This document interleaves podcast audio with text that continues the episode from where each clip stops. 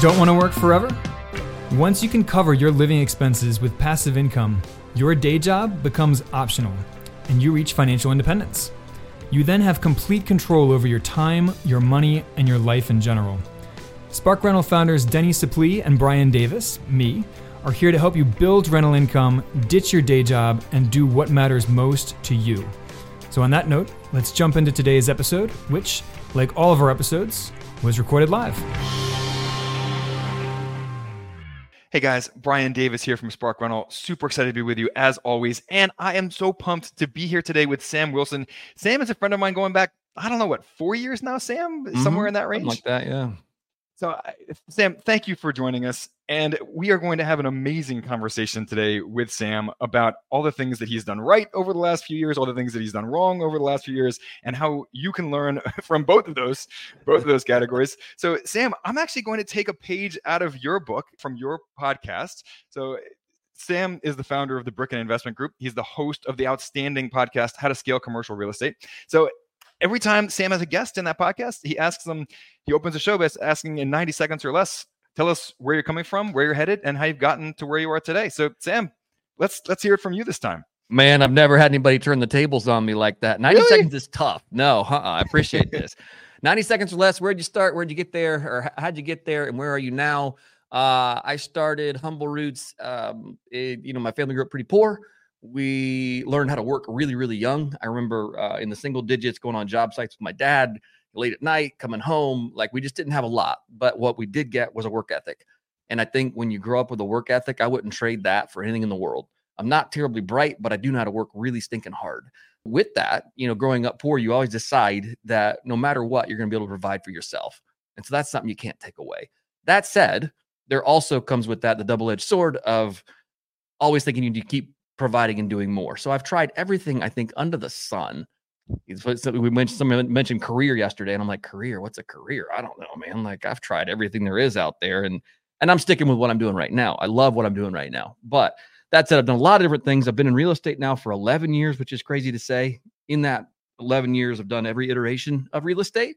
Where am I now? We own a bunch of laundromats. We have a laundry fund. We own a bunch of land across the Southeast.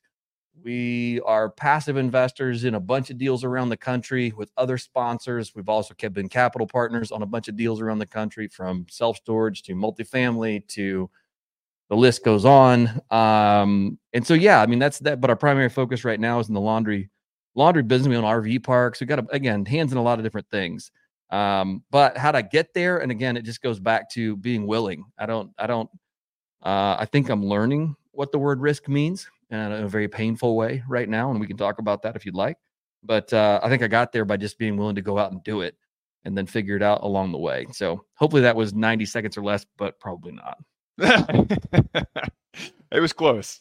That's great. So, I've invested with you in one of the deals that you've raised funds for. Yep. You and I were talking before the show that, it's been a difficult year for you in some cases. We're talking about 2023. We're now in or 2024, but 2023, your fund has done great, but some of the deals that you co-sponsored, that you raised money for, and some of the deals that you invested in passively yourself as a limited partner, as an LP, some of those have not gone according to plan over the last year. And there's been a lot of that going around in 2023. Right. It was a very difficult year in this space.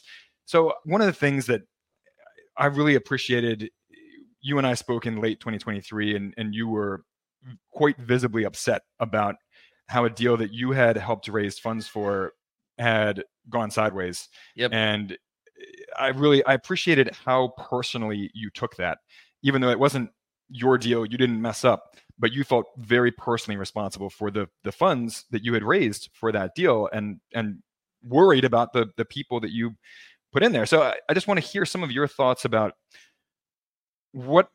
how investors can protect themselves now from, those sorts of problems, hitting their portfolios, as we invest through 2024 and beyond. I think a couple things. One, this goes back to me not knowing what risk is. Wisdom has tuition, right? Like, if you're going to become wise, you're going to pay a price, just like you go to school, like you get to learn something, you generally pay. So wisdom's tuition it's pretty expensive. I'll just say that. So one thing I would recommend if you're looking at a deal is to get a lot of other people's input on it. Have them pick it apart. And this is my mistake. I made decisions in a vacuum. Where I was like, hey, man, I think this guy's a great guy. I love what they're doing. I think the asset's a great asset. There's loads of runway here. Like, why would we not get in? As opposed to going, hey, here's 5 people I know that are 10 years older than me in the business. Let me reach out to them. And if you don't know them, find them on LinkedIn. Find them in groups like yours where you have 100 other people there that you can say, hey, I'm going to submit this deal. What's some good pros and cons to this? What do you guys like about it? What do you hate about it? Why would you or why wouldn't you invest? And have people give you reasons why not to do it. Because I'm one of those people that probably know more because in 2023, I'm probably close to $1 million that I need to go repay to my investors, which I will do. It is wholly on my list of things in the next 24 to 36 months to repay those investors. And I think we can, because they got in because I got in, but they got in because I got in, and I got in with, you know, rose-colored glasses on. And all that said, that's what I would do. I would probably go back if I could rewind 3 years ago and go, hey, Sam, take this deal to 5 people you know that are older and wiser than you in the business and see what they think. Because more than likely they'd have been like, yeah, I don't know, man. Here's some reasons why you shouldn't get into it. And we had, and that was on one major deal. We lost quite a bit of money with a co-sponsor. And then there was some other deals I did passively, the passive investor that lost quite a bit of money for I mean, completely, you know, unrelated reasons. But now that I'm going back and I've been going through some forums and talking about these deals that are going sideways, just getting some other people's input, and they shed some light on some things. I was like, I never even considered that. Like one of them was a non-performing note fund, which, I mean, just spit off cash for like 4 years straight at like 12.5%, 13% annually, just doing great. What they ended up doing was when interest rates rose, they got all these notes reperforming in like 2020, right? Think about this. 2020, what are they going to reset them at? 3-4%. Well, now that interest rates are at 7 and 8, what do you think the value of those notes is on the secondary market? Nothing. Nobody wants them. So yeah. They're completely illiquid investments. And then if those 3% or 4% now reperforming notes stop performing, their value goes to zero because there's no buyer for it. So there's no liquidity into this fund as well. I mean, tens of millions of dollars in that fund. And it just went sideways. So there's a lot. And somebody painted that picture for me. They're like, hey, well, here's four reasons why I would never have invested in this. I'm like, oh, right. Got it. So those are some of the things I would probably do. And again, I've probably answered your question in a lot more than what you asked for, but that's where I started. Well, there's so much there that you just said that I appreciate. I mean, first of all, I do completely agree that wisdom has tuition. I mean, I've lost a ton of money on real estate over the years. Fortunately, it was all my money and not other people's money. Right. But yeah, I mean, it does. It takes losses to learn what you're doing and to grow as a person. So skills, that requires tuition, that education and their kind of hard skills kind of stuff, and the personal wisdom and equanimity that also requires tuition. So I love that you said that, if going into it today, as someone who's continuing to invest in real estate, you're focused more on risk than on reward and upside, and how you can reduce that risk further by crowdsourcing that risk analysis. Yes. I mean, that's one of our main focuses in our co-investing club, right? So Every month we get together, we vet deals together, and people are just firing questions left and right at different sponsors, questions that may not have ever occurred to me. In fact, in many cases, did not occur to me. People bring niche knowledge. Like we have a woman in our club who works in the insurance industry, who's just grilling sponsors left and right about their insurance projections for premium growth over the next few years. People with niche knowledge about certain markets. We had a woman who lives 5 minutes down the street from an apartment building that we ended up investing in, but she was able to tell us about the neighborhood and what the supply and demand is like in that exact neighborhood. That's and about the property. So yeah, crowdsourcing that risk analysis is just huge. Yes. And again, it doesn't have to be our club, but joining some kind of community of other real estate investors and getting their feedback, that can really help you reduce risk. And it's funny, I was speaking with a woman in our space a week or two back, and we were talking about how some of the biggest names in the commercial real estate and private equity real estate fundraising in this space, the biggest names have collapsed the hardest over the last year.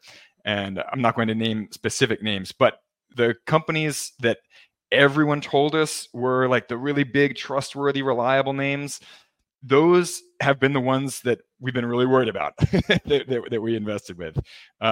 And the smaller operators, the mom and pop operators who didn't get quite so far out ahead of their skis, right? Because they just didn't have the name power to raise massive funds just on their name alone. Those have actually been okay so far. Like you yourself, as kind of a mom and pop operator running a relatively small fund, your laundry fund's doing fine. Right. So yeah, I think that there is something to that a lot of the big names just got a little too big for their britches. They started relying on name recognition alone, started focusing more on volume than on quality of the deals that they're doing. Anyway, I don't. There was a question buried in there somewhere, but I lost track of it. No, so, I think you're absolutely right, and I think the trick here is that there's not. It's not like there's a small or a big that's the right answer. But I do think the way you said it was that crowdsourcing risk analysis is super powerful, because you can put money with a big operator for good reason, and it can be a home run. It's just as well as you can with a small operator, and there's strengths that big operators can leverage in bad times where hopefully the key principals and people like that have the equity backing and the personal net worth and the balance sheet to make sure these things move forward. And maybe the small operator couldn't. And conversely, there's things that the smaller operator can uncover that the big operator just has too much of a machine to feed to even begin to take down those smaller opportunities that may be just gold mines. Laundromats are a case in point for that. Like they're generally, we're under $1 million per store, which I know $1 million is a lot of money. Don't get me wrong, but it's not $100 million multifamily asset. And if you have a machine that has 200 people on board, that's going out and buying $100 million multifamily asset, once every 2 months, well, and they need that giant bite in order to keep the machine fed. Well, $100 million laundromat's kind of a nuisance to a bigger operator, but that doesn't mean that there's not opportunity inside of those. So all that said, and you said it very succinctly and much clearer than I did, crowdsource your risk or your risk analysis, because I think that's incredibly powerful. So we were talking before the episode, you're on your 700 some episode with the How to Scale Commercial Real Estate podcast. You bring in these great sponsors, operators, GPs, whatever you want to call them, professional investors who raise capital on their deals. So you've interviewed more GPs than probably anyone else I've ever met. So I'm curious to hear some of your takeaways after 700 and some interviews of general partners, of people raising funds for these private equity real estate deals. What are some of the things that you have learned? And when you are currently appraising deals to consider for your own investments, what are you looking for that maybe the average schmuck just isn't thinking about? Yeah, and not to toot my own horn, we're almost at 900 episodes. Oh wow! Yeah, so I stand corrected. Right? Yeah, but it it's been fun. I've been honored to have that many people be willing to give their time and come on the show. It's been a lot of work, but it's also been very insightful. I think one is that there's been a lot of people out there that have lost a lot more money than I have, and I guess that's kind of comforting in some respects, where you're like, suddenly $1 million to me is a lot of money. I mean, a whole lot of money. But, there's some stories out there where you just want to crawl in a hole, and you see that they were able to somehow dig out. And you go, okay, you know what? So I don't have to learn the lessons the way they did. The other thing I think is that, and this is kind of a lesson I'm learning right now, is that I don't have to copy what everyone else is doing. Like there's part of me that wants to go like, oh, hey, there's syndicator X, Y, and Z, and they went from 0 employees to 300 employees in 3 years. And look, they, I got $18 billion in assets under management. And I'm like, I want to build something that's meaningful to my investors, that's meaningful to me, and meaningful to my family, that gives me my time back. And if that means I have a income that is 100th of the income of maybe some of these big syndicators and other people, so be it. So I think that's one of the things, as I've interviewed people from across the spectrum, from little mom and pop startups to people with, 10 companies to, I've had the CEOs of some of the, actually the largest logistics company in the world on the show. And it's like, I don't have to go there. I don't need to go there necessarily. So finding, I guess, watching all of these people, and cause they say success leaves clues, like that whole idea for me, this is kind of a personal, just what I've learned is like, what do, and who said this? I was reading the book, Profit First, where he says like, hey, don't grow for growth's sake. just don't do it, because so many people do. So I think that's one of the things as investors, we oftentimes think that, oh man, you know what? We absolutely must be investing in syndications. Maybe, maybe not. Maybe a single family house is okay, or 5 of those is okay. Maybe it's okay to stay small and manageable and keep it light. And I don't know. So all that said, I think at the end of it, I kind of looked at it, and probably the number one thing I'm ingesting right now is the freedom to do what fits me and my family and my investors' lifestyle. And outside of that, I'm not too worried about it. So hopefully that made some sense. If not, none at all. Well, no, it does make sense. And there's no right or wrong. Well, there's a lot of wrong ways to invest in real estate, but there's no one right way to invest in real estate. I mean, there are endless real estate investing strategies and niches, and there's not necessarily one that's better than the others. I mean, and that's actually one of the core values of our investment club is diversification and being able to invest with, you know, different sponsors every month and different cities every month, different types of properties every month, from self-storage to mobile home parks, multifamily, you know, RV parks, all that stuff, to just get as much exposure to the market as possible, knowing that, you know, I don't have a crystal ball that's any clearer than anyone else's, but the law of averages is going to protect me in the long term. So, right. Yeah. I had an investor call me today. He's like, hey, and you know, savvy investor, but he said, hey, give me a rating, you know, of all the things he's invested in. He's like, give me a you know, an ABC rating on these. We gave our ratings. There was nothing that were C's, but you know, minus the deal I told you about last year that went completely belly up. That's below C. But sorry, you gotta laugh at some point in your life and just go, oh well, gotta deal with it. So yeah, but that's it. Like you said, law of averages, figured out that, okay, you know, and everything's gonna be a home run, but you know, as long as you again, you know, we've said it many times here, but using people around you to help you vet your deals. And I think that law of averages will come out much better in your favor. Yeah. And you mentioned how there's not necessarily a need to invest in huge properties, right? And for many people, investing in smaller deals makes sense. I mean, So we've invested with like Rise 48, which is enormous. And then we've also invested with a guy who, it was a deal of 11 little cabins that he rents as short-term rentals, right?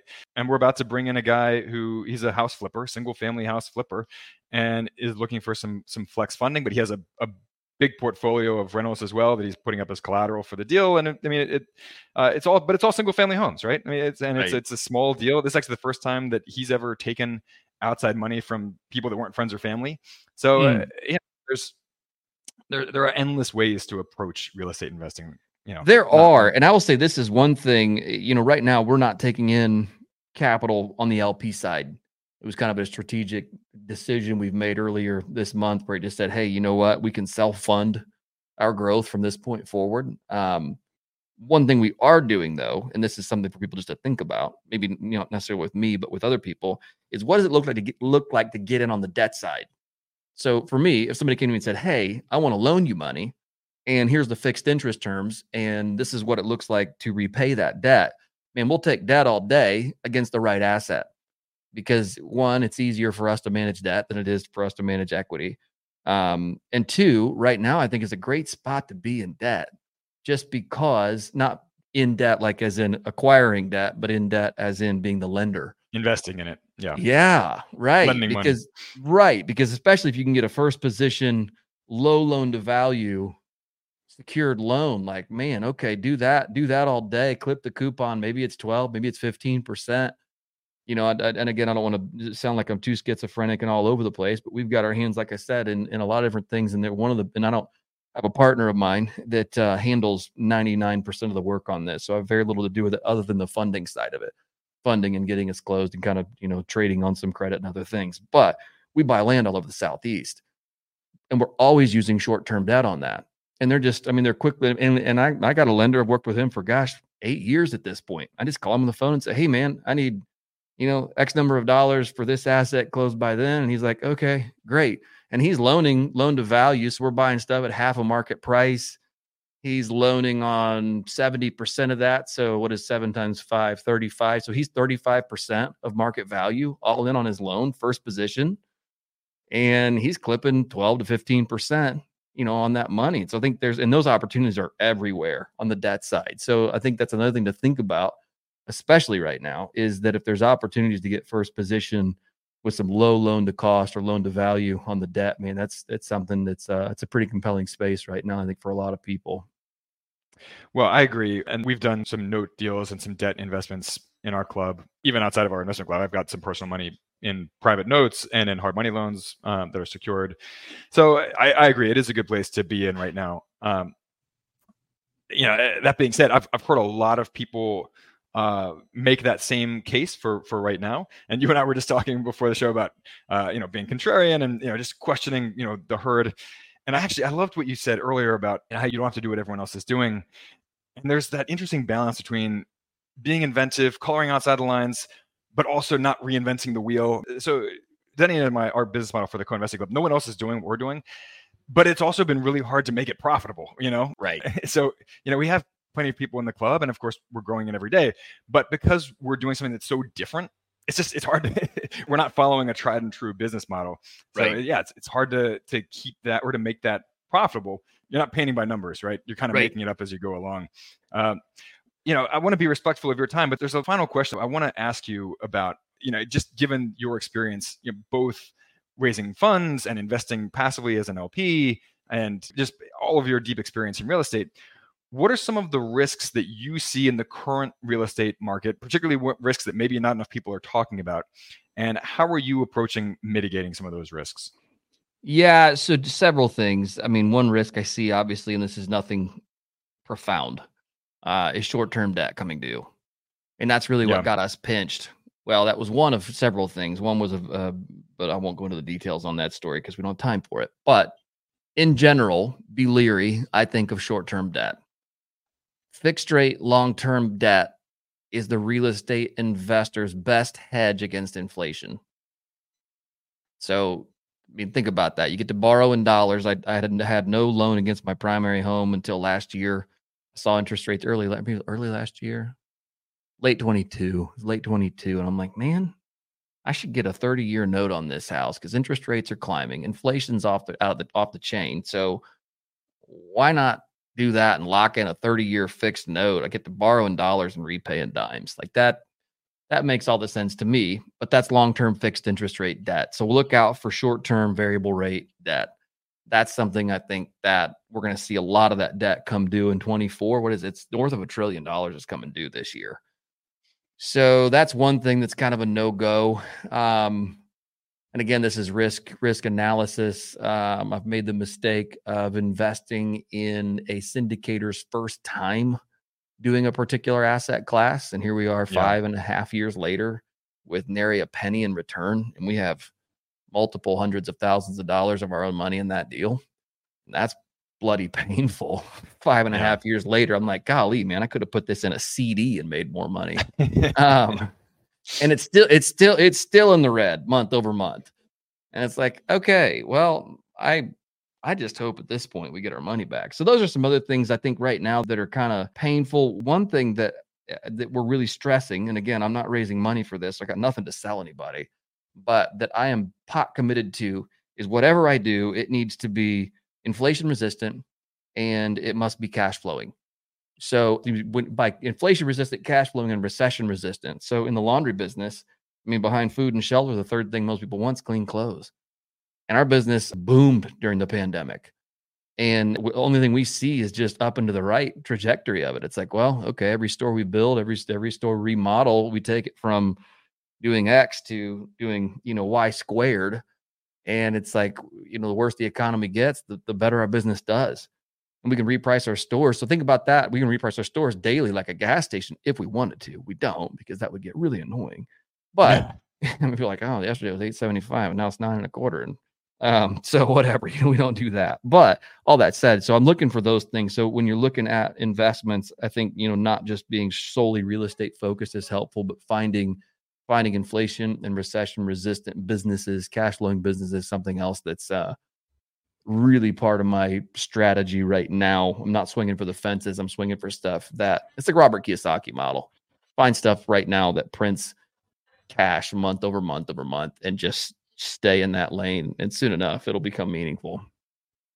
Well, I love it. And I know I said that was your last question. I got one last fun one for you. You were asking me about Uruguay before we hit the record button. So I'm just curious about your fire escape plan, your financial independence escape plan here. What's the strategy? Man, that's a great question, Brian. And again, I'm contrarian. So just know that that's kind of the way I think. Yes, I have bug out bags. Yes, I have all the stuff. Like even on the bug out bag, there's like, hey, grab these three things and run. I do live in Memphis, so this is a present reality at any given time. So if you own a television, you know what I'm talking about.